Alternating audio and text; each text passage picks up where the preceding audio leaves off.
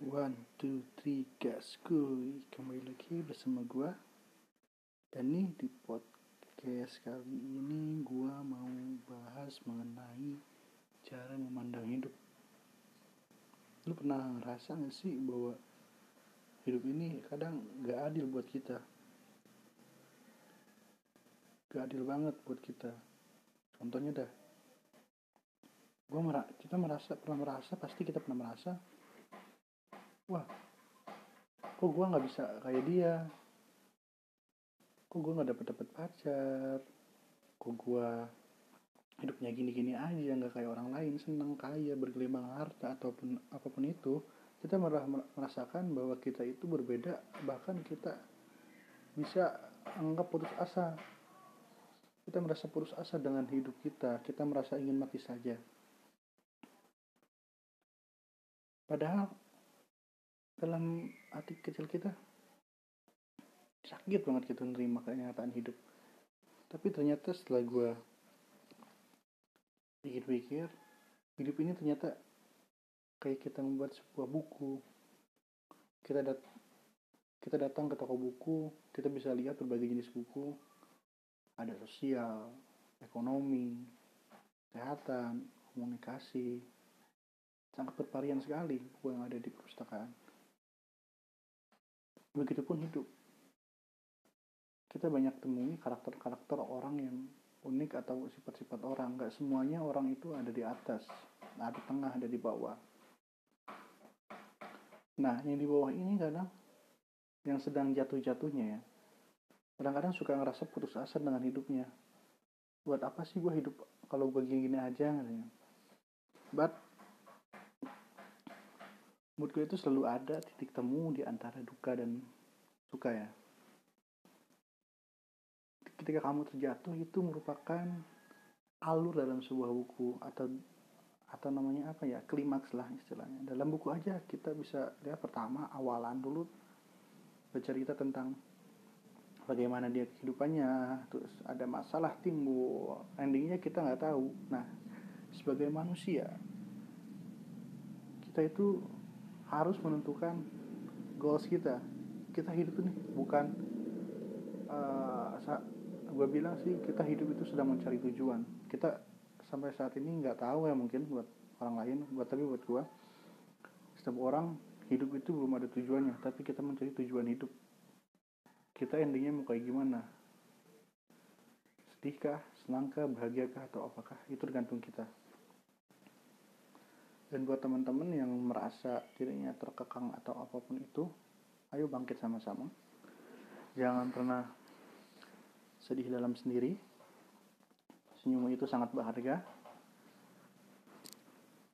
Uh, kadang juga sih pengaruh seorang bisa terpuruk adalah dengan adanya justifikasi dari orang lain. Jujur gue ini orang yang gak suka melihat orang itu uh, apa istilahnya dibully atau ya, apa pun itulah gue paling gak suka karena pengaruh mentalnya itu sangat luar biasa. Gue punya teman dari SD dia tuh sering dibully. Sering istilahnya sering dibully atau caci maki lah dari SD dan ketika gue ketemu lagi dia pas SMA atau sekitar SMA SMA lah kalau nggak salah banyak perubahan yang dihadapi yang ada daripada dia. Contohnya di mentalnya tuh jadi orang yang nggak percaya diri ya mudah merasa takut segitu uh, besarnya efek dari bully itu ya. Jadi uh, buat kalian yang suka ngebully uh, segera kurang-kurangin lah. Kesian uh, dampaknya. Lu bisa ngusak moral bangsa depannya. Balik lagi ke cara memandang hidup gue mandang hidup ini mandang hidup ini sangat kompleks ya. Kita nggak bisa tebak jam ke depan dua jam ke depan bahkan satu menit ke depan kita nggak bisa tebak kita apa yang akan terjadi pada kita. Segitu misterinya hidup. Tapi yang bisa kita lakukan adalah dengan membuat planning, perencanaan. skenario apa yang kita akan buat untuk menjalani hidup ke depannya? Setahun setahun dua tahun ke depan atau sebulan dua bulan ke depan?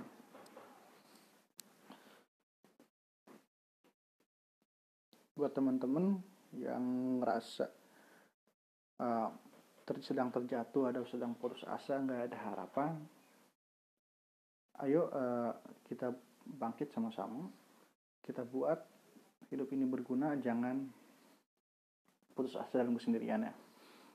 Skenario yang pertama adalah ketika lu jatuh jangan pernah lu merasa bahwa ini adalah salah lu semua. Jangan pernah merasa itu. Karena apa? Ketika lu merasa ini salah lu semua lu bakal ada mental yang tertekan dalam hati lu ini salah gue semua gue harus tanggung jawab ini semua. Itu bagus sih tapi dalam segi mental itu kurang bagus. Skenario kedua adalah lihat sekeliling lu. Di antara orang yang benci sama lu masih ada orang yang peduli sama lu sayang sama lu. Jangan pernah lu memikirkan sekelompok orang yang benci sama lu tapi lu tidak mempedulikan orang yang sayang sama lu. Yang nangis ketika lu pergi nangis ketika lu ke mana khawatir ketika lu tidak ada kabar. Coba hargai itulah. Kadang kita nggak sadar terlalu banyak orang-orang yang peduli sama kita tapi kita tidak sadar. Kita terlalu memperhatikan orang-orang yang benci sama kita karena kita ingin membuktikan. Menurut gue sih itu salah. Harusnya sih kita lebih mementingkan orang yang peduli sama kita toh ngapain kita bikin orang benci sama kita? Kita hidup buat diri sendiri bagian diri sendiri bukan bagian orang lain. Yang kedua adalah cari jati diri lo percaya percaya, percaya diri. Sebenarnya jati diri lo tuh apa? Misal lo putus cinta lo ngerasa hidup ini gue gak bisa hidup tanpa dia. Gue merasa hampa alah bacot. Menurut gue ketika lo putus oke okay lah lo cinta sama dia lo sayang sama dia. Tapi yang harus lu cinta itu diri lu sendiri melebihi cinta kepada orang lain. Kadang orang sedang jatuh cinta atau putus cinta dia nggak peduli sama dirinya sendiri ketika eh, gue sering lihat orang ketika putus cinta bawa motor sangat kejulan ya hampir nabrak karena dia putus cinta dia nggak peduli sama dirinya sendiri. Gue tahu lu sakit hati gue tahu tapi menurut gue ketika lu sakit hati oh nangis boleh. Bego jangan. Kebanyakan orang itu udah nangis bego. Lu nangis wajar itu manusiawi tapi lu bego itu lu kan punya otak men. Pikir kali-kali lah lu mau bunuh diri kah? Allah Allah nggak makan seharian lah. Itu nyiksa diri banget men. Nggak tahu orang yang nyakitin lo dia senang-senang sama yang lain atau gimana? Sedangkan lo tersakiti sendirian itu cukup sakit men. Buat gua hal yang perlu lo lakuin adalah santai aja sih. Nggak perlu mikirin hal-hal nggak usah dipikirin terlalu dalam ya maksudnya hal-hal yang kenang-kenangan. Hidup ini kan tak selalu berjalan. Ketika lo masih stuck di masalah yang menghantui lo itu lo nggak pernah akan maju. Lo gue analogikan ketika lu naik tangga. Lu ada di tangga ketiga sedangkan puncak ke tangga 10 sedangkan tangga 4 itu ada lubang. Lu nggak bisa melangkah ke tangga kelima karena tangga 4 ke lubang. Lu nggak bisa mencapai kelima. Nah analoginya adalah tangga keempat itu adalah orang atau masalah yang hadapi lu masalah yang dihadapi lu. Lu nggak mau ngelangkah. Lu maunya inget inget inget terus apa yang terjadi? Lu stuck hanya di tangga ketiga di tangga ke tiga karena tangga keempat kan bolong. Nah begitulah. Lu nggak bisa nyampai puncak lu nggak bisa nyampai goals lu yang lu sedang cari hidup itu hidup lu mau dibawa ke mana dan ending bukunya mau kayak gimana lu nggak bakal bisa temuin. Dan selanjutnya bagi orang yang berusaha atau mencari memandang hidup ini Jangan pernah khawatir mengenai hari ini, esok, atau masa depan. Karena semua itu masih misteri kita bisa merencanakan. Oleh karena itu ketika kita membuat rencana kita harus lebih dari satu planning. Satu dua tiga empat lima lah. Kita perlu planning yang lain-lain untuk menjalani hidup. Masalah itu pasti akan selalu datang persoalan itu akan selalu ada. Apa yang kita kita lakuin? Beresin satu-satu. Jangan pernah pergi dari masalah karena masalah akan selalu datang. Jika kamu pergi pada satu masalah masalah lain akan datang. Apa ujungnya? Kamu makin numpuk kamu makin stres. Timbul lagi putus asa. Jadi apa yang harus dibangun ketika kita orang yang mudah putus asa adalah mental. Mental itu bisa dilatih. Pertama, ketika lu ada masalah, lu coba beresin satu-satu. Cari conclusionnya, cari problem solvingnya.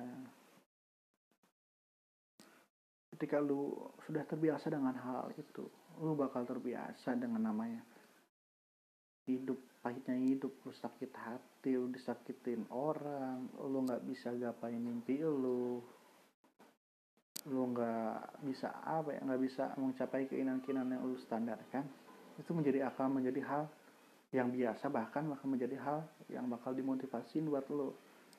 Ketika lu nggak bisa gapai satu hal ternyata itu bukan hal yang cocok buat kita tapi Tuhan merencanakan yang lain. Gue pernah dengar cerita temen gue ya uh, dia teman eskul gue waktu SMA di basket. Dia itu orang termasuk orang yang berkejulan berkejulan lah uh, cukup bandel juga di kelas. Gue gak pernah nyangka dia bakal jadi seorang yang sukses seperti sekarang ini. Bekerja di bagian ya salah satu instansi pemerintahan. Dia cukup bandel tapi dia pernah ngomong ke gue sebandel-bandelnya lo senakal-nakalnya lo atau sebego-begonya lo lo harus punya namanya cita-cita. Kenapa harus punya cita-cita? tanya gue ke dia. Satu hal ketika lo punya cita-cita lu ada motivasi yang dikejar lu ada semangat hidup. Nah baik lagi kita nih yang terus asa ketika lu putus asa yang hilang adalah semangat hidup. Lu nggak tahu lu nggak bisa bedain mana yang jadi semangat lu mana yang jadi yang bikin lu down. Lu harus uh, mulai dari sekarang uh, lu pada harus peka terhadap lingkungan. Cari buat atau cari atau buat circle pertemanan lu yang sehat. Yang sehat di sini seperti apa sih lu nggak usah punya banyak temen ah, bukan gua ngelarang banyak punya banyak temen ya nggak usah banyak temen. Tapi pilih teman-teman yang menurut lu dia bisa ngerti lu. Apa pentingnya punya temen? Menurut gua ketep temen ketep lu punya tempat cerita punya tempat berbagi kisah punya tempat untuk berbagi pikiran. Hal ini penting. Ketika lu punya masalah lu bisa minta bantuan atau seenggaknya cerita ke mereka sehingga lu nggak ada beban sendirian kebanyakan orang yang putus asa itu adalah orang yang suka menyendiri. Dia merasa beban hidupnya itu harus ditanggung sendiri tidak dia orang yang tidak bisa berbagi.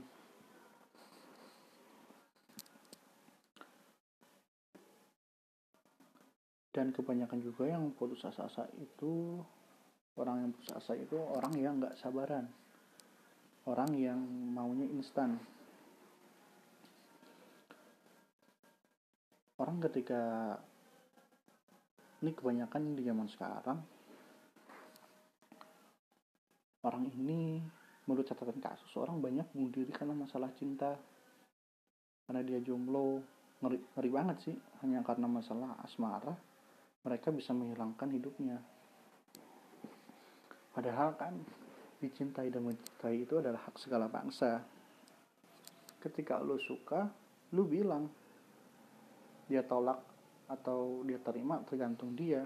Kan ketika lu ngomong lu hanya mengungkapkan perasaan bukan meminta persetujuan. Ketika lu suka ya udah lu tinggal minta persetujuan mau jalin hubungan atau enggak. Kalau nggak suka ya udah bilang beres masalahnya seperti itu. Tapi masalahnya tidak. Yang terjadi di di sini adalah banyaknya strata sosial.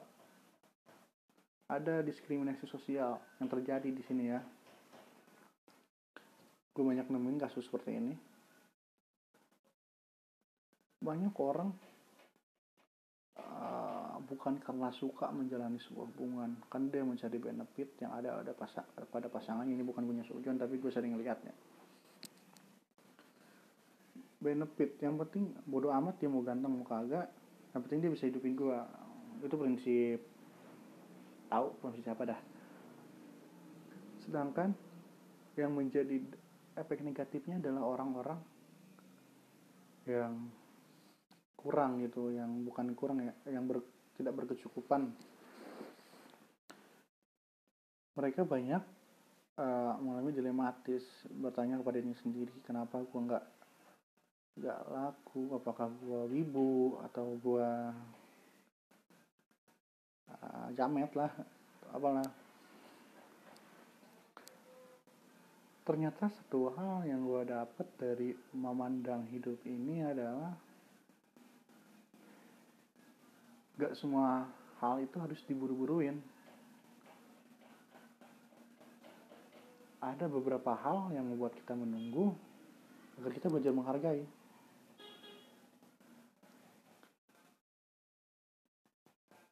Gue cukup excited sih mendengar orang-orang sekarang. Sudah banyak jadi orang yang motivator yang menjadi uh, influencer. Itu ada dampak positifnya juga sih. Meskipun dampak negatifnya nggak bisa kita elakkan ya. Karena idola adalah panutan hidup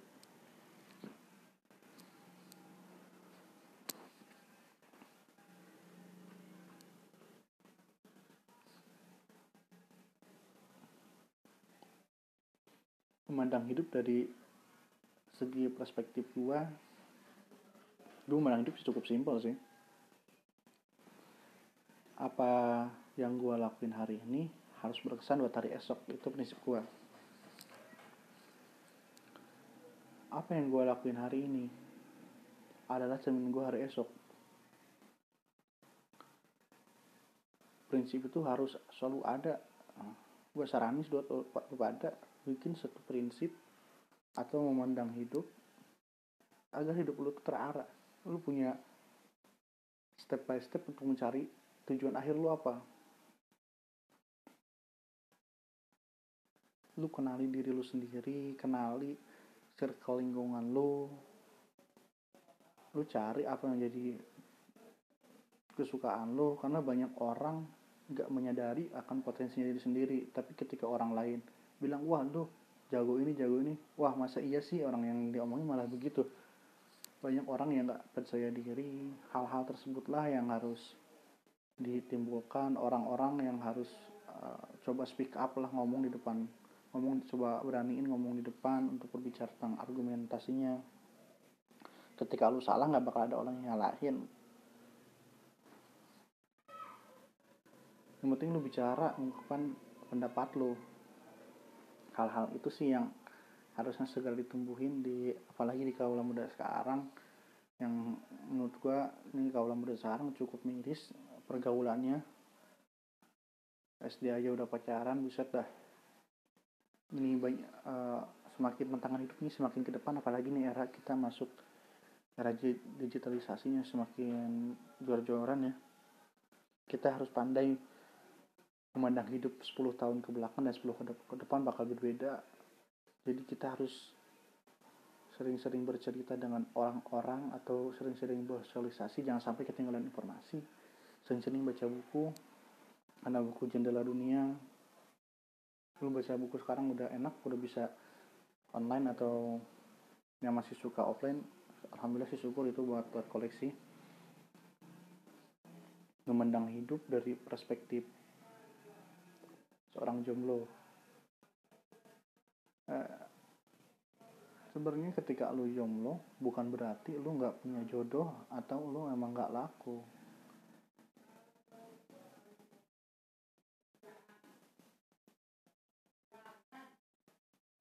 Ketika lu merasa lu nggak laku bukan sebenarnya. Orang-orang sering menjustifikasi kita lu nggak laku dasar lu padahal kita punya prinsip hidup yang kita bilang dari di awal. Kita mau bikin buku apa?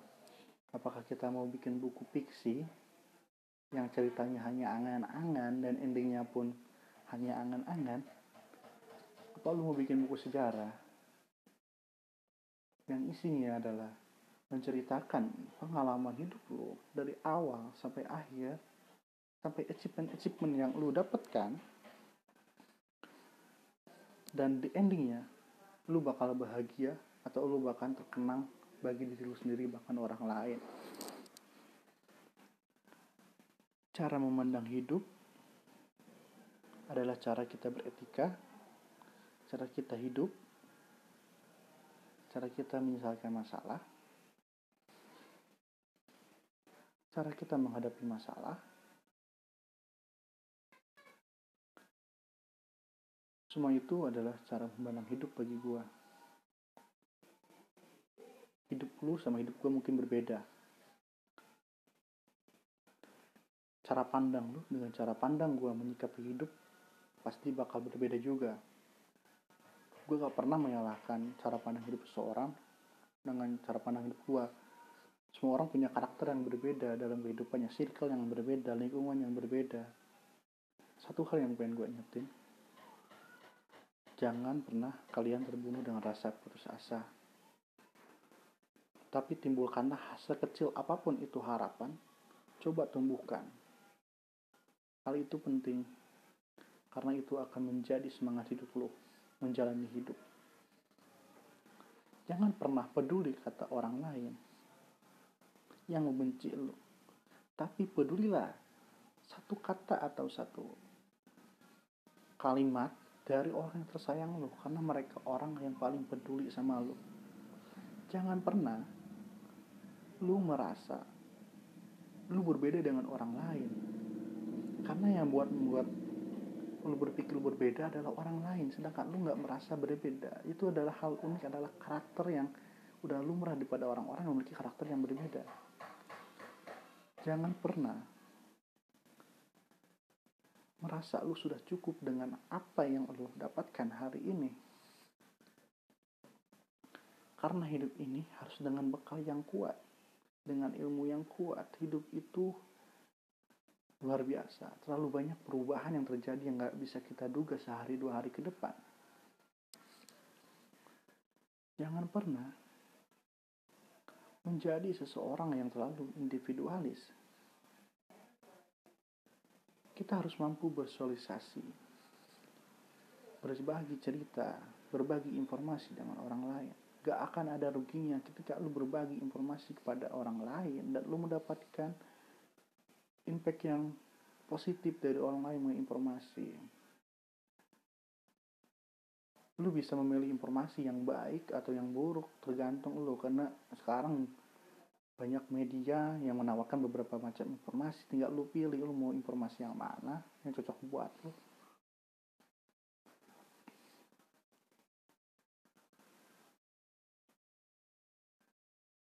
Dan jangan pernah menangisi apa yang terjadi kemarin. Cukup tangisi apa yang terjadi hari ini. Jika itu memang wajib ditangisi atau wajar ditangisi. Karena kembali kepada masa lalu adalah hal yang akan mengganggu pada masa depan. Tangga-tangga masa depan selalu ada pijakan step menuju puncak masih panjang hidup masih panjang. Jangan pernah balik lagi ke masa lalu karena itu akan menjadi awal kembali bagi kita dalam merang cut mimpi kita atau mencari apa yang namanya tujuan hidup.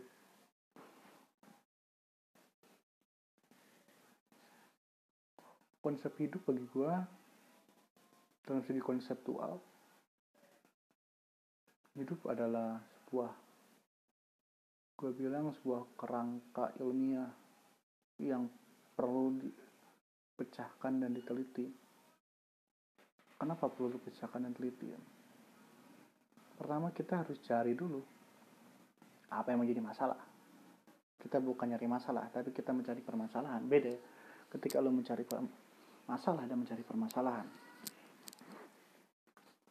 Ketika lo mendapat sebuah permasalahan atau menemukan sebuah permasalahan hal yang ganjil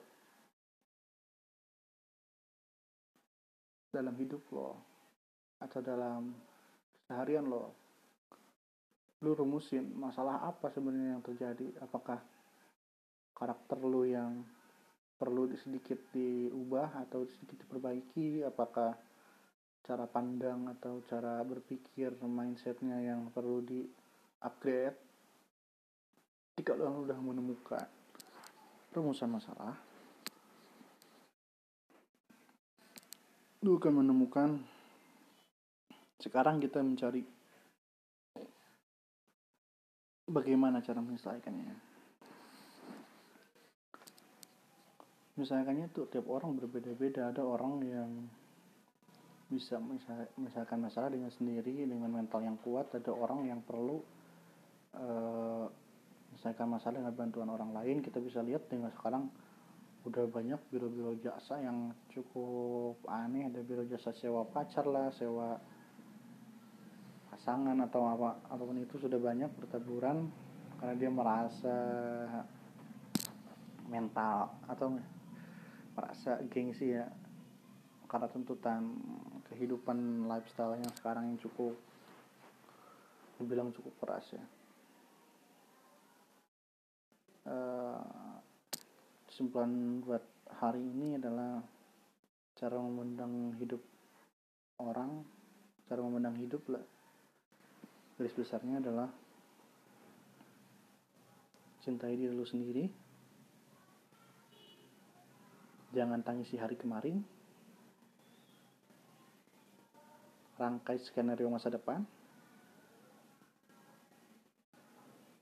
Bijak tangga-tangga menuju mimpi yang lebih tinggi. Coba tersenyum dalam setiap permasalahan.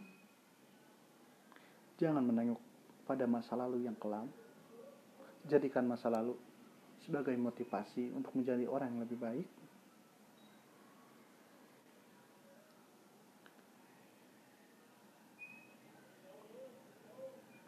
Dan banyaklah tertawa di antara kehidupan dan permasalahan. Karena tertawa bisa melupakan semua permasalahan yang terjadi hari ini untuk menjadi semangat di masa yang akan datang. Sekian dari gua. Sampai jumpa di podcast episode lainnya. See you and bye bye.